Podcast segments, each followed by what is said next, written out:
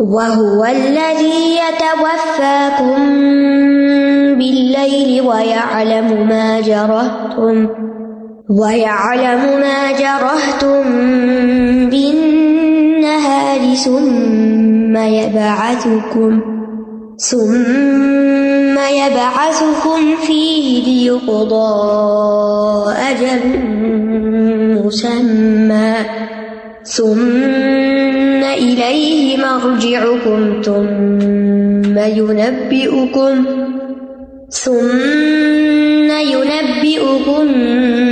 بما كنتم تعملون.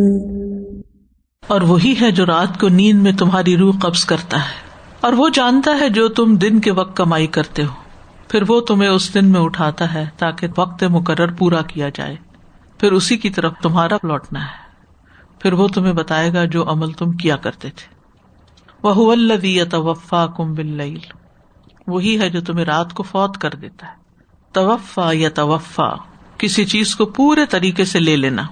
قرآن مجید میں وفات کا لفظ 3 معنی میں آیا ہے. ایک موت کے معنی میں آیا ہے، توفت رسلنا، کہ جب موت آتی ہے کسی کو تو ہمارے بھیجے ہوئے فرشتے اس کو قبض کر لیتے ہیں. یہ بھی سورۃ الانعام کی نیکسٹ آیت میں آتا ہے. دوسرا نیند کے معنوں میں، جیسے اس آیت میں ہے نا، ایسے ہی دوسری سورت زمر کی آیت 42 میں ہے، اللہ یتوفی الانفس حین موتہا، اللہ ہی جانوں کو ان کی موت کے وقت قبض کر لیتا ہے. یہ بات ایک حدیث سے بھی پتہ چلتی ہے. نبی صلی اللہ علیہ وسلم نے فرمایا، جب تم میں سے کوئی اپنے بستر پر لیٹنے کا ارادہ کرے تو پہلے اسے اپنی چادر کے کنارے سے جھاڑ لے، کیونکہ وہ نہیں جانتا کہ اس کے بعد کیا چیز اس میں داخل ہوگی. کیا چیز سے مراد ویزیبل چیزیں بھی ہیں اور انویزیبل بھی ہیں، کہ تمہارے بیڈ میں کیا گھسا ہوا تو اس کو جھاڑو، نکالو اس کو وہاں سے. کوئی جن ہے، کوئی گرد و غبار ہے، کوئی انسیکٹ ہے، کچھ بھی. پھر یہ دعا پڑھے، بسمک ربی وضعت جنبی وبک ارفعہ، ان امسکت نفسی فرحمھا وان ارسلتھا فاحفظھا بما تحفظ به عبادک الصالحین. اے میرے رب، تیرے نام سے میں نے اپنا پہلو رکھا، تیری قوت سے میں اسے اٹھاؤں گا، تو طاقت دے گا تو میں اٹھ سکوں گا دوبارہ. اگر تو نے میری جان یا میری روح کو روک لیا، یعنی واپس نہیں بھیجا، تو اس پہ رحم کر دینا، اور اگر اسے چھوڑ دیا، واپس آنے دیا، تو اس کی حفاظت کرنا جیسے تو اپنے نیک بندوں کی حفاظت کرتا ہے. یعنی مجھے نیکی کی توفیق دینا، اگر زندگی دی ہے تو نیک بنا دینا. تو اس حدیث سے صاف طور پر پتہ چلتا ہے کہ نیند کے وقت ہماری ایک روح قبض کر لی جاتی ہے. تیسرا، توفی کا مطلب اوپر اٹھانا، جیسے عیسیٰ علیہ السلام کو انی متوفی کا ورافی کا الیہ. تو اس آیت میں یتوفاکم کا معنی نیند کے وقت روح کا قبض کیا جانا ہے. اسی لیے نبی صلی اللہ علیہ وسلم جب سو کر اٹھتے تھے تو کیا دعا پڑھتے تھے؟ الحمدللہ الذی احیانا بعدما اماتنا والیہ النشور.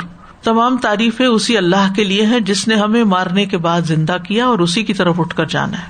تو نیند جو ہے یہ موت صغریٰ ہے، چھوٹی موت ہے، اور اس لیے بھی اس کو موت سے تعبیر کیا گیا کہ جیسے موت میں انسان کو احساس چلا جاتا ہے، سوتے ہوئے بھی اس کو نہیں پتہ چلتا کون آیا، کون گیا، کون کیا کر رہا ہے. اگرچہ آنکھ کھل جاتی ہے بعض اوقات، لیکن اوور آل کیا کیا گزر جاتا ہے آپ کے پاس سے، کون سی ٹریفک گزری، کیا ہوا، نہیں پتہ چلتا. کان بند ہو جاتے ہیں ایک طرح سے، تبھی نیند آتی ہے جب سنائی دینا بند ہو جاتا ہے، دکھائی دینا بند ہو جاتا ہے. تو نیند اللہ تعالیٰ کی نعمتوں میں سے ایک بہت عظیم نعمت ہے، جس سے انسان کا نفس اور جسم جو ہے سکون اور راحت پاتے، اس کی تھکاوٹ اتر جاتی، ریچارج ہو جاتا ہے. یہ اللہ کی نشانیوں میں سے ایک نشانی ہے. وَمِنْ آیَاتِهِ مَنَامُكُمْ بِاللَّيْلِ وَالنَّهَارِ، اس کی نشانیوں میں سے ہے تمہارا رات اور دن کو سونا. وَابْتِغَاؤُكُمْ مِنْ فَضْلِهِ، اور تمہارا اس کے فضل کو تلاش کرنا. تو نیند اللہ کی رحمت بھی ہے. وَمِن رَحْمَتِهِ جَعَلَ لَكُمُ اللَّيْلَ وَالنَّهَارَ لِتَسْكُنُوا فِيهِ وَلِتَبْتَغُوا مِن فَضْلِهِ، اور اسی کی رحمت میں سے ہے کہ اس نے تمہارے لیے رات اور دن کو بنایا تاکہ تم اس میں سکون پاؤ اور تاکہ تم دن میں اس کو فضل تلاش کرو. تو نیند سکون حاصل کرنے کا ذریعہ ہے. وَهُوَ الَّذِي جَعَلَ لَكُمُ اللَّيْلَ لِبَاسًا وَالنَّوْمَ سُبَاتًا، اور نباہ صورت میں بھی آتا ہے وَجَعَلْنَا اللَّيْلَ لِبَاسًا وَجَعَلْنَا النَّهَارَ مَعَاشًا. کتنی بڑی نعمت ہے، ہم اس کی قدر کم ہی کرتے اور اس پر شکر بھی ادا نہیں کرتے. صبح اٹھ کے جب دعا پڑھ لیتے ہیں تو وہ بھی شکر کے الفاظ ہی ہیں. اس نعمت کی قدر و قیمت اس سے پوچھیں جن سے نیند چھن چکی، جو سو نہیں پاتے. بعض لوگ ہیں وہ دوائیاں کھا کے سوتے ہیں، لیکن تو آرٹیفیشل نیند ہوتی ہے نا، جو اصل نیند کے مقابلے میں تو کچھ نہیں ہو. اور کچھ لوگ فکر اور پریشانی میں ساری رات جاگتے ہیں، پہلو بدلتے رہتے ہیں، کبھی دائیں پلٹتے ہیں کبھی بائیں، لیکن ان کو نیند نہیں آتی اور وہ تمنا کرتے کہ کچھ دیر ہی ان کی آنکھ لگ جائے. وہ اپنا مال خرچ کر کے اپنا سب کچھ دے کے بھی نیند حاصل کرنے کی کوشش کرتے لیکن نیند سے محروم ہوتے ہیں. وَيَعْلَمُ مَا جَرَحْتُمْ بِالنَّهَارِ، اور وہ جانتا ہے جو کام تم دن کو کرتے ہو. جرح کا لفظ یہ معنی ہوتا ہے زخمی کرنا، لیکن یہاں جرحتم کمانے کے معنوں میں استعمال ہوا ہے، یعنی عمل کرنا. جیسے وہ جو شکاری پرندے ہوتے ہیں من الجوارح، تو کمائی جو ہے چاہے خیر پہ مبنی ہو یا شر پہ مبنی ہو اس کو جرحتم ہی کہا جاتا ہے. وَيَعْلَمُ مَا جَرَحْتُمْ فِي النَّهَارِ، تو یہ بھی ایک عجیب نعمت ہے، عجیب واقعہ ہے کہ انسان دنیا میں دونوں طرح کے کام کر سکتا ہے، اچھے کام بھی اور برے کام بھی. عقل مند انسان اپنی صلاحیتوں کو، اپنی کوششوں کو صحیح راہ پہ لگاتا ہے، لیکن جو اللہ تعالیٰ کے آگے جواب دہی کا خوف نہیں رکھتے یا آخرت کی فکر نہیں ان کو، پھر وہ ہر طرح کے کام کر لیتے ہیں. تو انسان کو یہ یاد رکھنا چاہیے کہ اگر ہم اپنی بہت آئیڈیل لائف بنا لیں، بہت سا مال کما لیں، بہت سے کام کر لیں، بہت محنت کوشش کر کے کسی مقام پہ پہنچ جائیں، تو بھی یہ یاد رکھنا چاہیے کہ اس کے بعد ایک اور زندگی بھی آنے والی ہے، اور ہماری یہ کوششیں وہاں کتنا کام آئیں گی اس کی ضرور ہر بندے کو فکر ہونی چاہیے کہ اس نے سارے دن میں کیا کیا. ثم یبعثکم فیہ، پھر وہ اس میں تمہیں اٹھا دے گا، یعنی فی النہار، دن کے وقت، تاکہ تم زمین میں بھاگو دوڑو کام کرو. یعنی جو لوگ رات کو سو جاتے ہیں پھر اٹھ جاتے ہیں تو اللہ ان کو اٹھا دیتا ہے، کبھی رات کے درمیان میں کبھی آخر میں. سبحان اللہ، یہ بھی ایک عجیب بات ہے نا، کچھ لوگ رات کو تہجد کے لیے اٹھ جاتے ہیں، کچھ نہیں اٹھتے.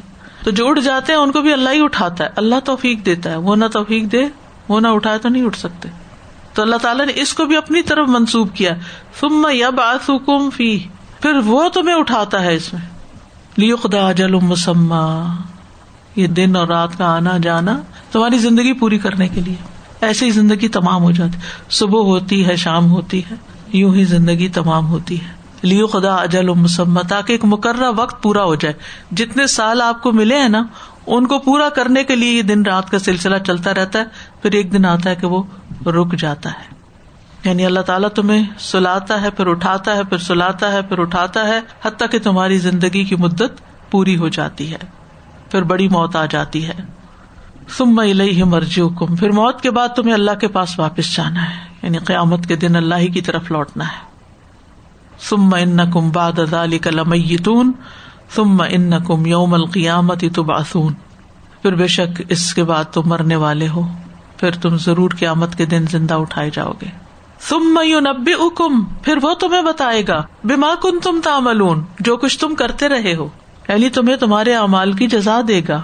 اگر عمل اچھے ہوئے تو اچھی جزا، اور اگر عمل برے ہوئے تو ان کی سزا دے گا.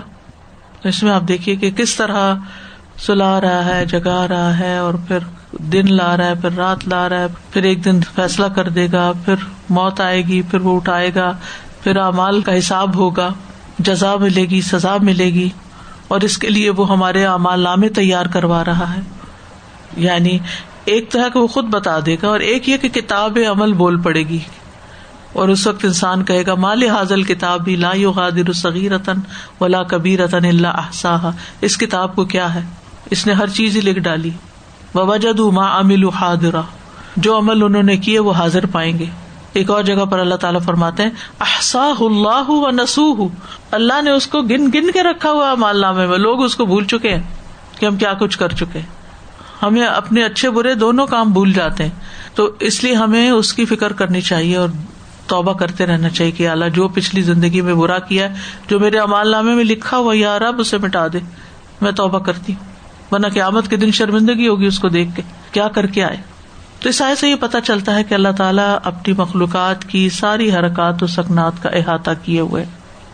پھر یہ کہ سونا اور جاگنا ہمیں آخرت کی یاد دلاتا ہے، موت یاد دلاتا ہے، اور موت کی یاد ہر موقع پر ہونی چاہیے، خاص طور پر نماز میں. نبی صلی اللہ علیہ وسلم نے فرمایا اپنی نماز میں موت کو یاد کرو، کیونکہ جب آدمی نماز میں موت کو یاد کرتا ہے تو ممکن ہے وہ اپنی نماز کو اچھے انداز میں ادا کرے، یعنی جلد بازی نہ کرے. اور اس آدمی کی طرح نماز پڑھو جسے اس موقع کے بعد نماز پڑھنے کا گمان نہیں ہوتا کہ پتہ نہیں اس کے بعد نماز ہے کہ نہیں. اور ہر ایسے کام سے بچو جس سے معذرت کرنی پڑے. وَهُوَ الْقَاهِرُ فَوْقَ عِبَادِهِ وَيُرْسِلُ عَلَيْكُمْ حَفَظَهُ حَتَّى إِذَا جَاءَ أَحَدَكُمُ الْمَوْتُ تَوَفَّتْهُ رُسُلُنَا وَهُمْ لَا يُفَرِّطُونَ۔ اور وہ اپنے بندوں پر غالب ہے اور وہی تم پر نگہبان فرشتے بھیجتا ہے، یہاں تک کہ جب تم میں سے کسی ایک کو موت آتی ہے تو ہمارے بھیجے ہوئے اسے فوت کرتے ہیں اور وہ کوئی کوتاہی نہیں کرتے۔ وَهُوَ الْقَاهِرُ فَوْقَ عِبَادِهِ، قاہر کا معنی ہوتا ہے غالب، یہ قادر سے زائد صفت ہے، یعنی یہ قادر ہوتا ہے اس سے بڑھ کر قاہر، یعنی خود قادر ہونے کے ساتھ ساتھ دوسروں کے اوپر ایسا غلبہ رکھتا ہے کہ ان کے فیصلوں پر اثر انداز ہو سکتا ہے۔ امام رازی کہتے ہیں کہ قہر کے کئی معنی ہیں، نمبر 1 عدم سے چیز کو ایجاد کرنا، بنا دینا، یعنی کوئی چیز نہیں تھی تو وہ عدم پہ غالب آیا، اس نے چیز بنا دی۔ دوسرے بنی ہوئی چیز کو فنا کرنے پہ غالب، یعنی ایک چیز بنی ہوئی تھی، اللہ تعالیٰ کا قہر اس پہ ہوا، وہ چیز ختم ہو گئی۔ پھر اسی طرح متضاد چیزوں کو پیدا کرنے پہ قادر ہے، قاہر ہے، جیسے اندھیرا اور روشنی، روشنی کو اندھیرے کے ساتھ مغلوب کر دیتا ہے اور اندھیرے کو روشنی کے ساتھ مغلوب کر دیتا ہے، رات کو دن کے ساتھ، دن کو رات کے ساتھ، تو یہ قاہر ہے جو یہ کر رہا ہے۔ اپنے فیصلوں کو نافذ کرنے والا ہے، تقدیر نافذ کرنے والا ہے، کوئی ٹالنے والا نہیں، کائنات میں ہر چیز اس کی قہاریت کی دلیل ہے، اس کا مظہر ہے، یعنی جتنی بھی چیزیں پیدا ہو رہی ہیں یا مر رہی ہیں سب اسی کے تحت ہیں، اپنے بندوں پر پورا پورا تصرف رکھتا ہے۔ وَهُوَ الْقَاهِرُ فَوْقَ عِبَادِهِ، مثلاً ہم صحت مند ہیں، وہ اپنے قہر سے ہماری صحت کو بیماری میں تبدیل کر دیتا ہے، ہم کچھ بھی نہیں کر سکتے، ہم بیمار ہیں، وہ اپنے قہر کے ساتھ بیماری کو صحت میں بدل سکتا ہے۔ ہم غریب ہیں، وہ اپنی اس قوت کے ساتھ ہماری غربت کو امیری میں بدل سکتا ہے، کوئی امیر ہے اس کا قہر آتا ہے تو وہ غربت میں بدل جاتا ہے سب کچھ۔ تو یہ جتنے فیصلے ہو رہے ہیں نا ان سب میں وہ غالب ہے، اس کا فیصلہ چلتا ہے، ہمارے نہیں چلتے، ہماری مرضی اور ہمارے اختیار نہیں ہوتا۔ وَهُوَ الْقَاهِرُ فَوْقَ عِبَادِهِ، صرف نیگیٹو چیزوں میں نہیں، اللہ کا قہر نیگیٹو نہیں ہے، اس کے غلبے اور قوت کی دلیل ہے۔ مصیبت آتی ہے، وہ ہم مصیبت اس کو بنا لیتے ہیں، لیکن قہر کا مطلب یہ کہ اس کا فیصلہ آ گیا، امیری غریبی میں بدل گئی یا غریبی امیری میں بھی بدل گئی، اس میں بھی قہر ہے۔ وَيُرْسِلُ عَلَيْكُمْ حَفَظَهُ، اور وہ تم پر نگران بھیجتا ہے، حافظ کی جمع حفظہ۔ حفاظت کے فرشتوں کی 2 قسمیں ہیں، ایک وہ ہیں جو ہمارے جسم کی حفاظت کرتے ہیں اور اس کو گھیرے ہوئے اور شیطان کی تکلیفوں کو دور کرتے ہیں، سبحان اللہ، کس کس نعمت کا شکر ادا کرے۔ لَهُ مُعَقِّبَاتٌ مِّن بَيْنِ يَدَيْهِ وَمِن خَلْفِهِ يَحْفَظُونَهُ مِنْ أَمْرِ اللَّهِ، ہر شخص کے لیے اس کے سامنے سے اور اس کے پیچھے سے پہرے دار مقرر ہیں، آگے اور پیچھے، باڈی گارڈز ریئل معنوں میں، جو اللہ کے حکم سے اس کی حفاظت کرتے ہیں، یعنی شیطان جو ہمارا دشمن ہے ہر آن ہمیں نقصان دینے کی کوشش کرتا ہے، لیکن وہ فرشتے ہماری حفاظت کرتے ہیں، کہتے ہیں اللہ یہ تو میرے اوپر آنے والی تھی، کس طرح اللہ نے بچا لیا۔ دوسرے یہ کہ ہمارے اعمال کی حفاظت پر مامور ہیں، یعنی کرام کاتبین جو ہیں وہ ایک ایک عمل کے اوپر نظر رکھتے ہیں، کیا کیا اس نے، نگاہ اٹھائی تو کدھر کو اٹھائی، کیا دیکھا، انگلی اٹھائی تو کدھر اٹھائی، زبان ہلائی تو کس چیز پہ ہلائی، سب دیکھ رہے ہوتے ہیں، سب کو ہر وقت واچ کر رہے ہیں۔ دنیا میں کوئی ہماری ویڈیو بنانے لگے تو ہم کتنے کانشیس ہو جاتے ہیں، اور پھر ہم کہتے ہیں دکھانا کیا بنایا، اس کو ڈیلیٹ کر دو، یہ مجھے نہیں اچھی لگ رہی، لیکن فرشتے جو ہیں جو وہ بنا لیتے ہیں وہ اچھا لگے ہی ہے، وہ تو سب محفوظ ہے، وہ نہیں کوئی مٹا سکتا۔ یہ فرشتے جو ہیں یہ فجر اور عصر کے وقت حاضر ہوتے ہیں اور بندوں کے اعمال کی نگرانی کرتے رہتے ہیں۔ رسول اللہ صلی اللہ علیہ وسلم نے فرمایا جب مسلمان آدمی بیمار ہوتا ہے تو اللہ تعالیٰ اعمال لکھنے والے فرشتوں سے کہتے ہیں یہ بندہ اپنی صحت مندی میں جو بہترین اعمال کرتا تھا ان کے مطابق اس کا اجر و ثواب لکھتے جاؤ یہاں تک کہ میں اسے صحت عطا کر دوں، یعنی وہ فرشتے جو مقرر ہوتے ہیں وہ اپنا قلم جاری رکھتے ہیں، یہ رات کو اتنے بجے اٹھتا تھا اب بیماری کی وجہ سے نہیں اٹھ سکتا، یہ اتنے روزے رکھتا تھا اب نہیں رکھ سکتا، وہ بھی لکھ لو، وہ دن بھی روزے لکھ لو، جب اس کے پاس مال تھا یہ اتنا صدقہ خیرات کرتا تھا اب اس کے پاس نہیں رہا، ہوتا تو اب بھی کرتا، یہ بھی لکھ لو، سفر میں ہے کوئی کام چھوٹ گیا ہے، یہ گھر میں تھا تو یہ روز کرتا تھا اب نہیں کر پا رہا، اب بھی لکھ لو، کتنا مہربان ہے ہمارا رب۔ پھر اسی طرح جو بائیں طرف والا ہمارا فرشتہ ہے نا، جب ہم کوئی غلط بات کرتے ہیں یا کوئی غلط کام کرتے ہیں تو 6 گھڑیاں اپنا قلم روکے رکھتا ہے اگر انسان شرمندہ ہو جائے, ریگریٹ کرے اس وقت اور توبہ کر لے تو قلم رکھ دیتا, لکھتا ہی نہیں, ورنہ ایک گناہ لکھ دیتا ہے. 6 گھڑیاں مطلب 6 منٹ بھی ہو سکتے ہیں, 6 گھنٹے بھی ہو سکتے ہیں. سا کا لفظ آتا ہے نا, تو یعنی کہ اس وقت ٹائم کی یہ ڈویژن نہیں تھی جو آج ہماری ہے. یعنی اگر ہم 6 منٹ بھی کر لیں تو بھی بڑی چیز ہے. اور یہ ایک حقیقت ہے, اگر انسان کا دل روشن ہو نا, انسان کو اپنی غلطی ضرور نظر آ جاتی ہے, ضرور احساس ہوتا ہے میں نے ٹھیک نہیں کہا, میں نے یہ بول دیا مجھے نہیں بولنا چاہیے تھا, یہ میں نے کہہ دیا مجھے نہیں کہنا چاہیے تھا. پھر انسان کو شرمندگی ہوتی, پھر انسان اللہ سے توبہ کر لیتا, وہ بھی مٹ جاتا ہے. اچھا, یہاں ایک سوال پیدا ہوتا ہے کہ اگر اللہ تعالیٰ سب کچھ جانتا ہے تو پھر فرشتوں کے ذریعے بندوں کے اعمال لکھوانے کی کیا ضرورت ہے؟ اس میں کیا حکمت ہے؟ یہ اللہ کی رحمت ہے, شفقت ہے بندوں کے لیے. اور اللہ تعالیٰ نے سب سے معزز فرشتے اس کام پہ لگائے, کرامن کاتبین. کرام کہتے ہیں عزت والے, بہت آنریبل فرشتے ہیں. یہ فرشتوں کی بھی قسمیں ہیں نا, مسنا و ثلاثہ و رباع, ایک ونگ والے, 2 والے, 3 والے, یزید فی الخلق ما یشاء, جبریل علیہ السلام کے 600 پر. تو یہ فرشتے بھی بڑے معزز ہیں جو لکھتے ہیں, یہ ہمارا اعمال ریکارڈ کر رہے ہیں. تو قیامت کے دن لوگوں کے سامنے یہ رجسٹر پیش کیے جائیں گے, یہ تمہارے اعمال ہیں. تو اس وقت انسان اپنے نیک اعمال کو دیکھ کے خوش بھی ہوگا, وہ کہے گا ہاں وہ مقرؤ کتاب, یہ سب کو دکھائے گا دیکھو میری کتاب. جیسے دنیا میں اگر کوئی ڈگری ملتی ہے یا کچھ, تو سب کو انسان خوشی خوشی دکھاتا ہے کہ یہ اچیومنٹ ہے میری, سامنے ڈیکوریٹ کر کے رکھتا ہے, لگا کے رکھتا ہے, خوشی کا اظہار ہوتا ہے. تو مومنوں کے حق میں یہ بڑی عزت کی بات ہے کہ ان کے نیک اعمال سارے ریکارڈ ہو جائیں اور پھر قیامت کے دن ان کو دکھا کے ان کو خوش کیا جائے. اور یہ چیز انسان کو برائی سے روکنے والی بھی ہے. جب انسان کو یہ احساس ہوتا ہے نا, کوئی لکھ رہا ہے, کوئی دیکھ رہا ہے, کوئی میرے ساتھ ہے, تو پھر انسان برائی سے رکتا ہے. حتی اذا جاء احدکم الموت توفتہ رسلنا, یہاں تک کہ تم میں سے ایک کی موت آ جاتی ہے جب, تو اس کو ہمارے ہی بھیجے ہوئے قبض کر لیتے ہیں, فوت کر لیتے ہیں. ابن عباس کہتے ہیں کہ ملک الموت کے ساتھ بہت سے معاون فرشتے بھی ہوتے ہیں, وہ کفن بھی لے کر آتے ہیں ساتھ, جس میں روح کو لپیٹا جاتا ہے, اور وہ جسم سے روح کو نکالتے ہیں, اور جب وہ حلق تک پہنچ جاتی ہے تو ملک الموت اپنے قبضے میں لے لیتے ہیں. یہ ایسے ہی جیسے پیرامیڈکس ہوتے ہیں, ڈاکٹر ہوتا ہے, پھر اس کے ساتھ کتنا عملہ ہوتا ہے, نرسز ہوتی ہیں اور ہیلپرز ہوتے ہیں, وہ اپنے اپنے کام کر رہے ہوتے ہیں, اور پھر فائنلی جو ہیڈ ہوتا ہے وہ ان سب چیزوں کو دیکھ لیتا ہے. توفتہ رسلنا. یاد رکھیے, فوت کرنے کی نسبت کبھی اللہ تعالیٰ کی طرف ہوتی ہے, کبھی فرشتوں کی طرف. جیسے اللہ یتوفی الانفس, اللہ جانوں کو فوت کرتا ہے. اور پھر کل یتوفا کو ملک الموت, ایک جگہ آتا ہے ملک الموت تمہیں فوت کرتا ہے, اور یہاں پر آیا توفت رسلنا, ہمارے فرشتے فوت کرتے ہیں. تو ان میں کوئی کنٹرڈکشن نہیں, فرشتے جو کچھ کرتے ہیں اللہ کے حکم سے ہی کرتے ہیں, ٹھیک ہے, کیونکہ اللہ تعالیٰ ہی حکم دیتے ہیں, تو اللہ تعالیٰ کی طرف نسبت ہو گئی. ملک الموت سپرویژن کر رہے ہو تو ان کی طرف نسبت ہو گئی, وہ ان کو ڈائریکٹ کرتے اب یہ کرو, اب یہ کرو, اب یہ کرو, اور فرشتے پریکٹیکلی کر رہے ہوتے ہیں. تو یہ ایک ہی پروسیس ہے سارا. تو اس آیت سے واضح طور پہ پتہ چلتا ہے کہ موت کے وقت فرشتے حاضر ہوتے ہیں. اسی لیے میں لوگوں کو کہتی ہوں اپنے بیڈ روم میں کسی قسم کی کوئی پکچر نہ لگا کے رکھا کریں, کیونکہ رحمت کے فرشتے وہاں نہیں آتے جہاں کوئی تصویر یا کتا وغیرہ ہوتا ہے. تو اپنے گھروں کو ان چیزوں سے پاک رکھنا چاہیے. ایسے ہی جان کو لگائے ہوئے ہوتے ہیں, یہ بت فلاں جگہ سے خریدا تھا, یہ کرسٹل وہاں سے خریدا تھا, کیا کریں گے یہ کرسٹل ہماری موت کے وقت, ہمیں کیا فائدہ دیں گے. ڈرار کی اور بات, سامنے کوئی چیز نظر نہیں آنی چاہیے. تو موت کے وقت فرشتوں کی حاضری قرآن سے بھی پتہ چل رہی ہے اور حدیث سے بھی پتہ چلتی ہے. نبی صلی اللہ علیہ وسلم نے فرمایا, مومن بندہ جب دنیا سے رخصت ہونے اور آخرت کے جانے کے قریب ہوتا ہے تو اس کی طرف آسمان سے روشن چہروں والے فرشتے آتے ہیں, گویا ان کے چہرے سورج کی طرح. ان کے پاس جنت کے کفنوں میں سے ایک کفن اور جنت کی حنوت میں سے ایک حنوت ہوتی ہے, یہاں تک کہ وہ اس کے پاس حد نگاہ تک بیٹھ جاتے ہیں, اتنی دور تک سب فرشتے نظر آتے ہیں.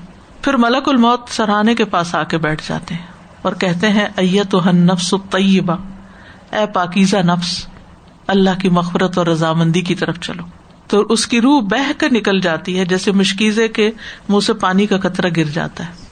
ملک الموت اسے پکڑ لیتے ہیں اور دوسرے فرشتے پلک جھپکنے کی مقدار میں اس روح کو ملک الموت کے ہاتھ میں نہیں رہنے دیتے, بلکہ لے کے کفن میں لپیٹ لیتے ہیں اور ساتھ لائی ہوئی حنوط خوشبو اس پہ ملتے ہیں, اور اس کے جسم سے ایسی خوشبو نکلتی ہے جیسے بہت ہی زیادہ مہکنے والی کستوری کی خوشبو جو روئے زمین پہ پائی جاتی ہو.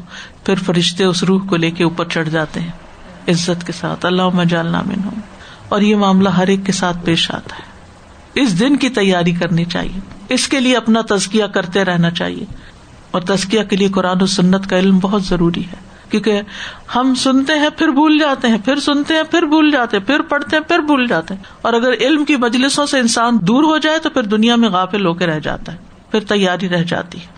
اس کے برعکس جو کافر اور منافق ہوتا ہے اس کے ساتھ بہت سختی کا معاملہ موت کے وقت بھی کیا جاتا ہے, اور اس کی روح کھینچی جاتی ہے اور پھر اس کو پٹھایا جاتا ہے, اور پھر آگے تو اس کے لیے عذاب ہی عذاب ہے. وَهُمْ لَا يُفَرِّطُونَ, اور وہ کسی قسم کی کمی نہیں کرتے, کچھ بھی نہیں چھوڑ کے جاتے, پوری لے جاتے ہیں روح, کوئی کوتاہی نہیں کرتے. موت اس وقت دیتے ہیں جب روح کی زندگی کا وقت پورا ہو چکا ہوتا ہے, جس وقت جس جگہ جہاں اللہ تعالیٰ حکم دیتے یہاں پکڑ لو اس کو, بس وہیں پکڑ لیتے ہیں.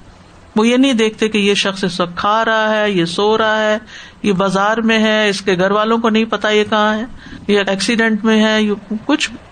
اور پھر ایک معنی یہ بھی کیا گیا کہ روح کو اس کے اصل مقام تک پہنچانے میں بھی کوئی کمی نہیں کرتے, اپنی جگہ چھوڑ کے آتے ہیں, پورا پورا کام کرتے ہیں. یعنی بازو کا تو ہم لوگ تو ایک کام کرتے ہیں نا, آدھا کرتے آدھا چھوڑتے, شام کو کر لیں گے, کل کر لیں گے, پھر ہو جائے گا, دیکھیں گے. کتنے کاموں میں ہم ٹال مٹول کرتے ہیں, فرشتے کوئی ٹال مٹول نہیں, اپنی ڈیوٹی پوری پوری نبھاتے ہیں. ثم ردوا الی اللہ مولاهم الحق الا له الحکم وهو اسرع الحاسبین. پھر وہ اللہ کی طرف لوٹائے جاتے ہیں جو ان کا حقیقی مولا ہے, خبردار اسی کے لیے فیصلہ کرنے کا اختیار ہے, اور وہ سب سے زیادہ جلد حساب لینے والا ہے. یعنی فرشتے اللہ ہی کی طرف لوٹتے ہیں, یعنی اپنا کام کر کے اللہ کے پاس جاتے ہیں. اور ایک معنی یہ بھی کیا گیا کہ مرنے کے بعد سب لوگ اللہ ہی کی طرف لوٹائے جاتے ہیں, اللہ کی بارگاہ میں. جن, انس, نیک, بد, مومن, کافر, اچھے, برے, سب کے سب. ثم ردوا, مولا کا معنی ہے وہ جو سارے امور کا ذمہ دار ہے, اور اللہ ہی ہم سب کا مولا ہے, حقیقی مولا. مولاہم الحق, وہی ہمارا مددگار ہے اور وہی توفیق دینے والا ہے. الا لہ الحکم وہو اسرع الحاسبین, پیچھے ہم پڑھ چکے ہیں نا, حکم فیصلہ اسی کے لیے. یہاں اس کی تائید کر دی گئی کہ یہ ساری چیزیں اس کے کنٹرول میں ہے, کوئی بچ کے بھاگ سکے ان سے, فیصلہ اسی کا ہوتا ہے, اور اس سے کونی شرعی سب فیصلے مراد ہیں, اور وہ بہت جلد حساب لینے والا ہے. بندوں کو حساب کتاب میں غلطی بھی لگتی ہے, دیر بھی لگتی ہے, سوچ بچار بھی کرتے ہیں, لیکن اللہ سبحانہ و تعالیٰ کو اس میں کوئی نہ دیر لگتی ہے اور نہ غلطی لگتی ہے. ایک ہی بار سب کو اٹھا دے گی اور ایک ہی بار سب کا فیصلہ کر دے گا.